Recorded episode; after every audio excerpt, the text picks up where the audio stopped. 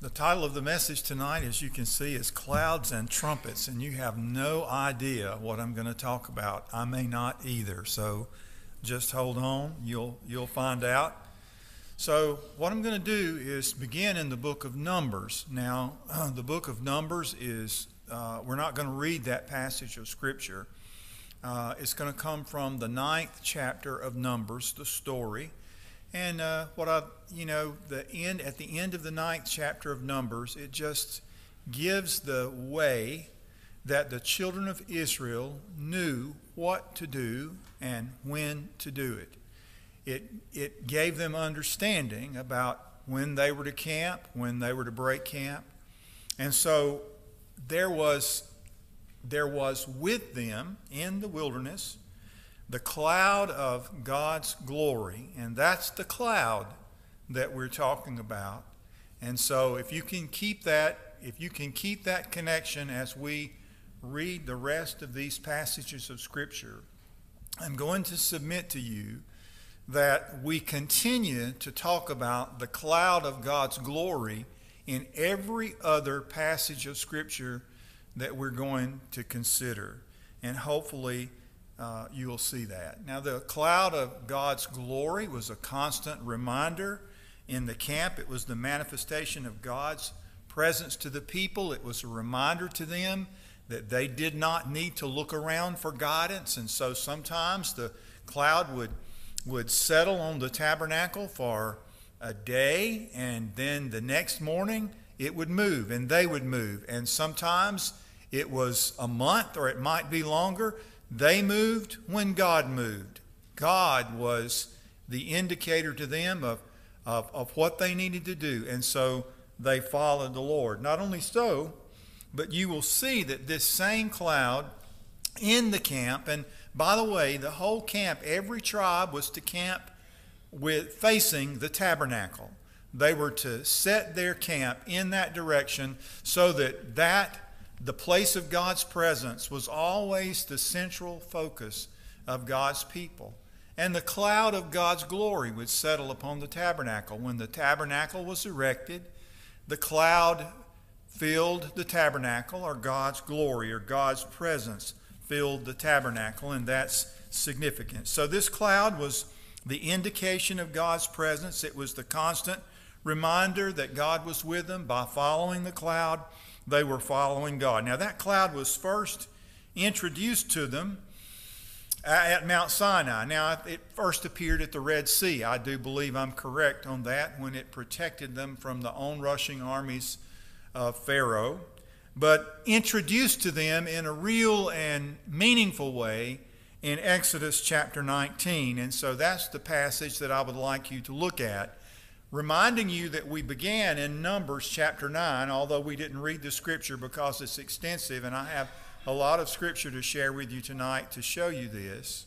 But now we're going to look at Exodus chapter 19, verse 9. God said to Moses, He said, Behold, I will come to you in a thick cloud, so that people may hear when I speak with you, and may also believe in you forever. This is the way God was going to reveal himself to the people. That didn't occur immediately, but three days later, we read in Exodus chapter 19, verse 16 So it came about on the third day, when it was morning, that there were thunder and lightning flashes and a thick cloud upon the mountain. And then we read in chapter 20, in verse 21 So the people stood at a distance while Moses approached the thick cloud where God was. Now, just to let you know, this is the same cloud that we're talking about in the Old Testament, in the book of Exodus, and in the book of Numbers. So the Bible tells us about Moses' experience with the cloud in Exodus chapter 24, verses 15 through 17. Then Moses went up to the mountain, and the cloud covered the mountain. The glory of the Lord rested on Mount Sinai, and the cloud covered it for the sixth day. And on the seventh day, he called to Moses from the midst of the cloud, and to the eyes of the sons of Israel, the appearance of the glory of the Lord was like a consuming fire on the mountaintop. That was the cloud. The cloud, which was in the appearance of a cloud by day and it appeared as a pillar of fire by night because the cloud, in some way, was this manifestation of God's presence. So we've established the significance of the cloud in the wilderness. It was the cloud of glory. Now, if you turn, we began in the ninth chapter of Numbers. So if you turn from the ninth chapter of Numbers to Numbers chapter 10, and now I invite you to turn there, we are going to look at some scripture in chapter 10 in Numbers. You see another reminder of what happened on Sinai. The movements in the camp were dictated not only by the cloud, but by the sound of a trumpet. Actually, there were two trumpets, silver trumpets, according to the scripture. I'm going to read from the 10th chapter, and as I do, listen for the different reasons for the blowing of the trumpet. All of this scripture may not be up there. I think I'm only going to have a portion of it because there's only one verse that is going to be specific to uh, our instruction for tonight, and that's verse 7. But I'm going to begin reading in verse 1. Now, the Lord said to Moses, Make two silver trumpets of hammered work, you shall make them, and you shall use them for summoning the congregation and for breaking camp. And when both are blown, all the congregation shall gather themselves to you at the tent of meeting. But if they only blow one, then the chiefs, the heads of the tribes, shall gather themselves to you. When you blow an alarm, the camps that are on the east side shall set out.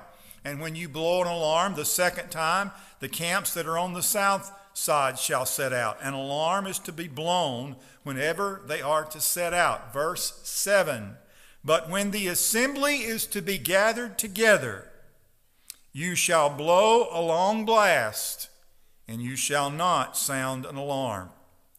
And the sons of Aaron the priest shall blow the trumpets. And if you continue to read the through the about verse 10, you will see again and again instructions for how to respond to the trumpets. Now, why would the sound of a trumpet have anything to do with God's presence or God's guidance, especially as far as we're concerned? Well, for one reason, he tells them here to use the trumpet, and by using the trumpet, God would remember them. Second, it was part of their training, their conditioning to respond to various situations. There were times when they would be gathered to the tent of meeting, there were times when they were to march. Different sounds of the trumpet would alert them to the needed response. That's not unusual. As you know, we also have conditioned responses. If you hear a siren, you know, particularly probably if it's the siren of a police car, or the siren of an ambulance, or the siren of a fire truck, or if there's a tornado siren, you are conditioned to respond to the sound of those alarms.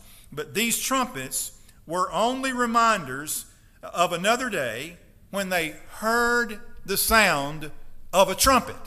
Now, I'm telling you that the trumpets in the camp that were blown regularly were only reminders of the sound of another trumpet. Now, the third reason the trumpet would remind them of God goes back to their experience at Mount Sinai to a passage that we didn't read. So I'm going to go back and read Exodus 19, verse 16, and I'm going to read verse 16 and 17, 18, 19, and 20. On the morning of the third day, there were thunders and lightnings and a thick cloud on the mountain, and a very loud trumpet blast, so that all the people in the camp trembled. Then Moses brought the people out of the camp to meet God, and they took their stand.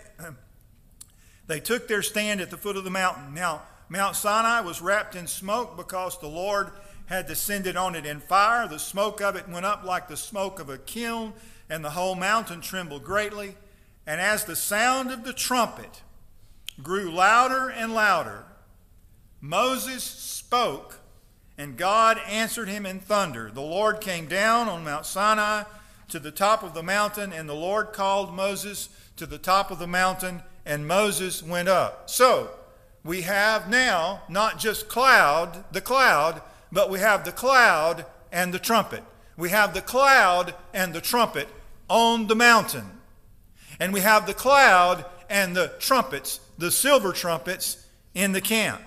Now, here's the question on the mountain, who blew this trumpet? We don't know. I won't try to explain.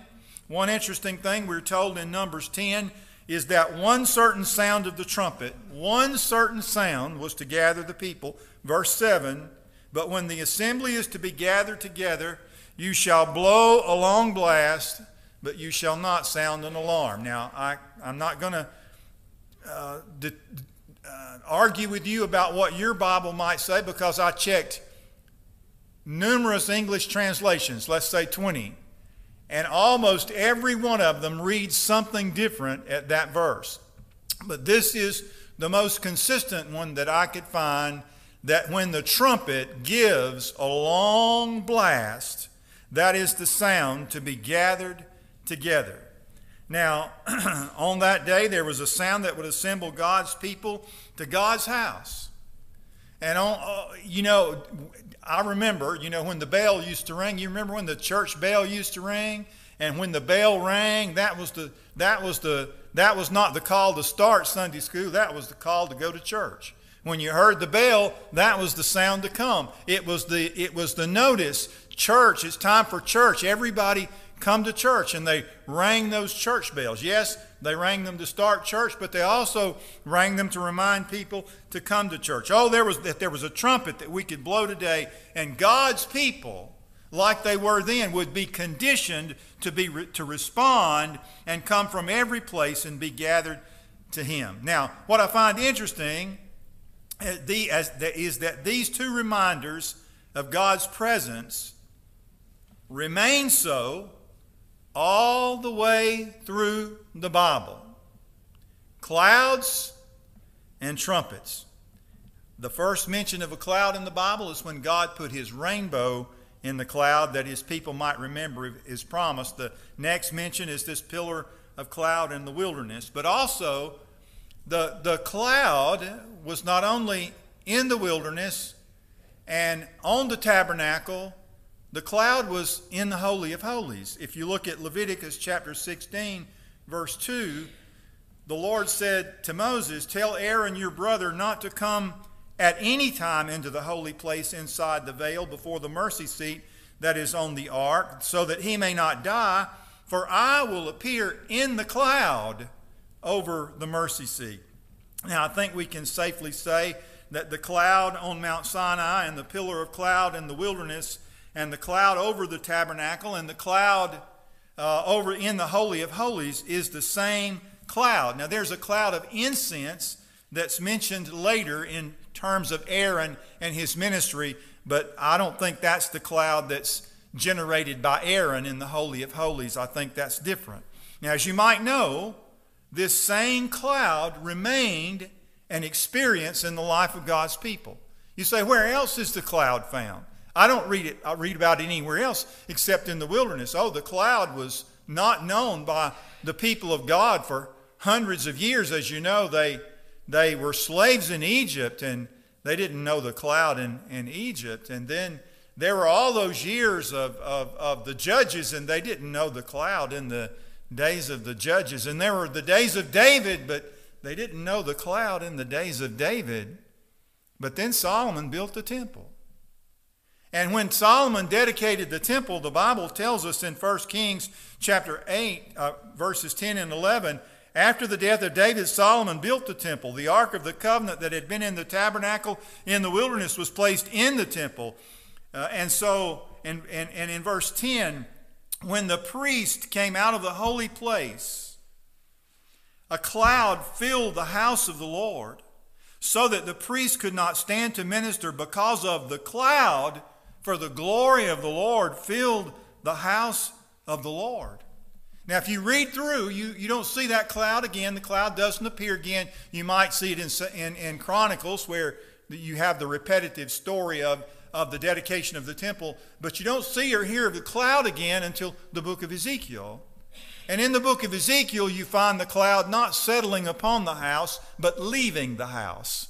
The cloud is leaving the temple. God's glory is departing the temple. That's in Ezekiel, the 10th chapter. There's a graphic explanation of God's glory departing. No such cloud again is mentioned until a similar cloud, a kind of cloud, is mentioned in the book of Daniel in chapter 7, verses 13 and 14. Daniel said, I saw in the night visions, and behold, with the clouds of heaven there came one like a son of man, and he came to the Ancient of Days and was presented before him, and to him was given dominion and glory and a kingdom that all peoples, nations, languages should serve him. His dominion is an everlasting dominion which shall not pass away, and his kingdom one that shall not be destroyed. And so there's the last mention of that cloud, so to speak, in the Old Testament. There might be more, and you might can find them, but certainly I've shown you how the cloud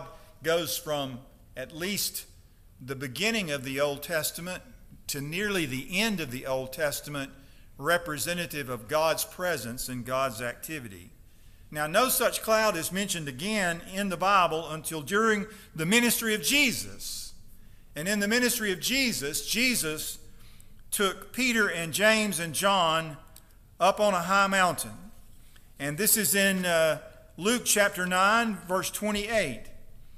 And as Jesus was praying, verse 29 now, the appearance of his face was altered, and his clothing became dazzling white.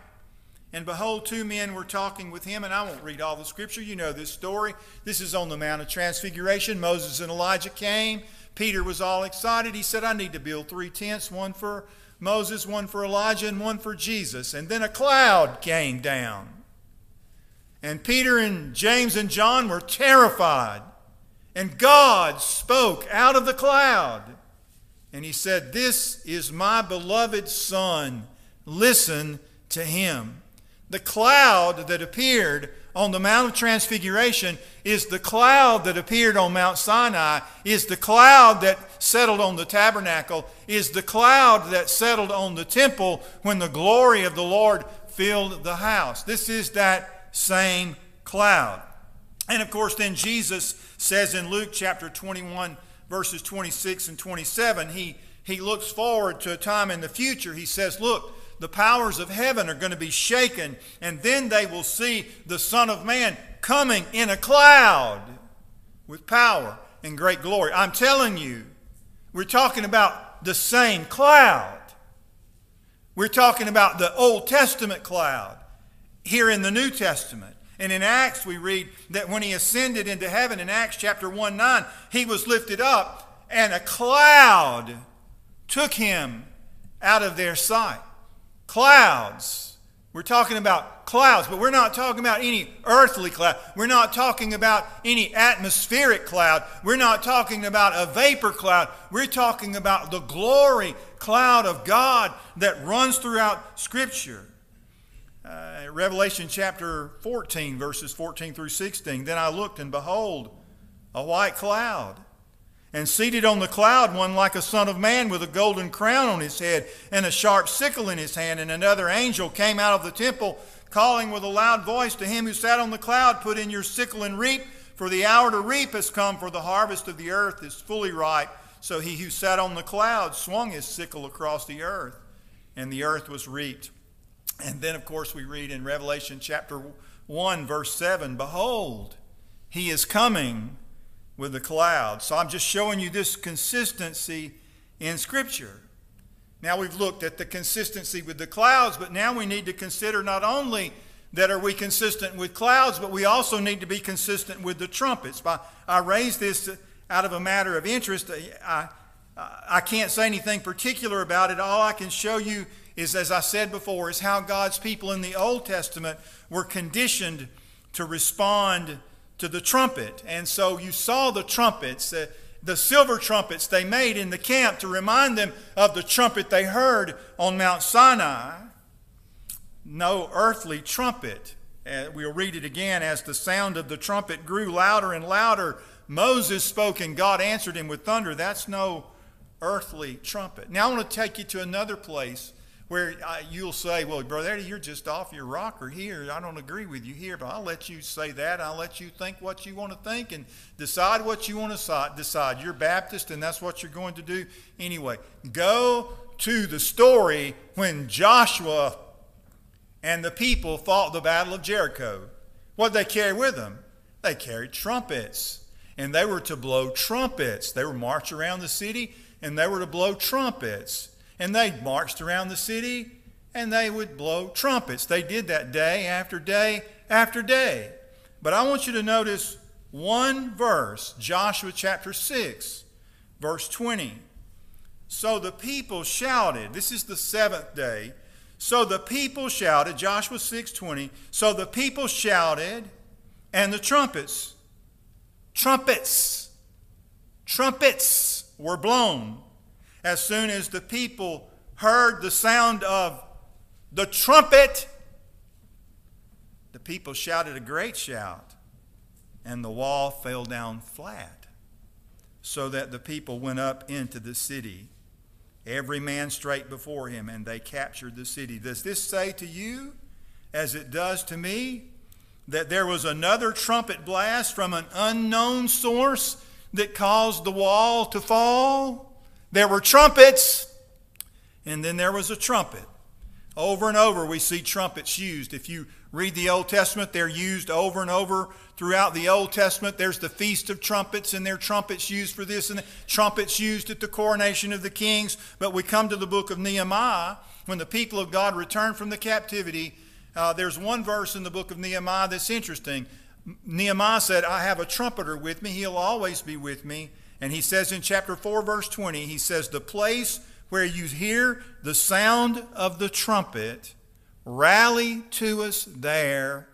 Our God will fight for us. Simply, that was an earthly trumpet, but they were conditioned to rally together and to depend on God. God's people conditioned by trumpets because they're clouds and they're trumpets. You look for a specific cloud, you listen for a specific trumpet. So in the book of Matthew, Jesus said, talking about the time of his coming, he said, Then will appear in heaven the sign of the Son of Man, and all the tribes of the earth will mourn, and they will see the Son of Man coming on the clouds of heaven with power and great glory. And he will send out his angels with a loud trumpet call, and they will gather his elect from the four winds, from one end of heaven to the other. There was that long trumpet blast in the camp that was to gather God's people. There was the loud trumpet call that brought Moses up the mountain. And then Moses spoke, and God answered him with thunder. So now we've brought the story back together. It's the story of clouds and trumpet. The, the cloud, the, the trumpet call is somehow connected with the cloud of God's glory. Look at 1 Corinthians chapter 51, um, chapter 15, verse 51. Paul wrote, Behold, I tell you a mystery. We shall not all sleep, but we shall all be changed in a moment, in a twinkling of an eye, at the last trumpet. For the trumpet will sound, and the dead will be raised imperishable, and we shall be changed. For this perishable body must put on the imperishable, and this mortal body must put on immortality. When the perishable puts on the imperishable and the mortal puts on immortality, then shall come to pass the saying that is written Death is swallowed up in victory. O death, where is your victory? O death, is, where is your sting? The sting of death is sin, and the power of sin is the law. But thanks be to God who gives us the victory through our Lord Jesus Christ. So the Bible clearly tells us that Jesus will come in the clouds of heaven, no ordinary clouds, with power and great glory, but not only with clouds, but with clouds and trumpets. First, Thessalonians chapter 4, verse 16. You know this one. For the Lord himself will descend from heaven with a cry of command, or with a shout, with the voice of an archangel, and with the sound of the trumpet of God and the dead in Christ will rise first. And then in Revelation chapter 10, verse 7, but in the days of the trumpet call to be sounded by the seventh angel, that's the last trumpet. At least that's the last trumpet in the book of Revelation. The mystery of God will be fulfilled just as he announced to his servants the prophets. And then in Revelation 11 15, then the seventh angel blew his trumpet, and there were loud voices in heaven saying, The kingdom of this world has become the kingdom of our Lord and of his Christ, and he shall reign forever and ever. Clouds and trumpets from the Old Testament to the New. Another one of those consistencies in Scripture that we can rejoice about and think about. Let's pray.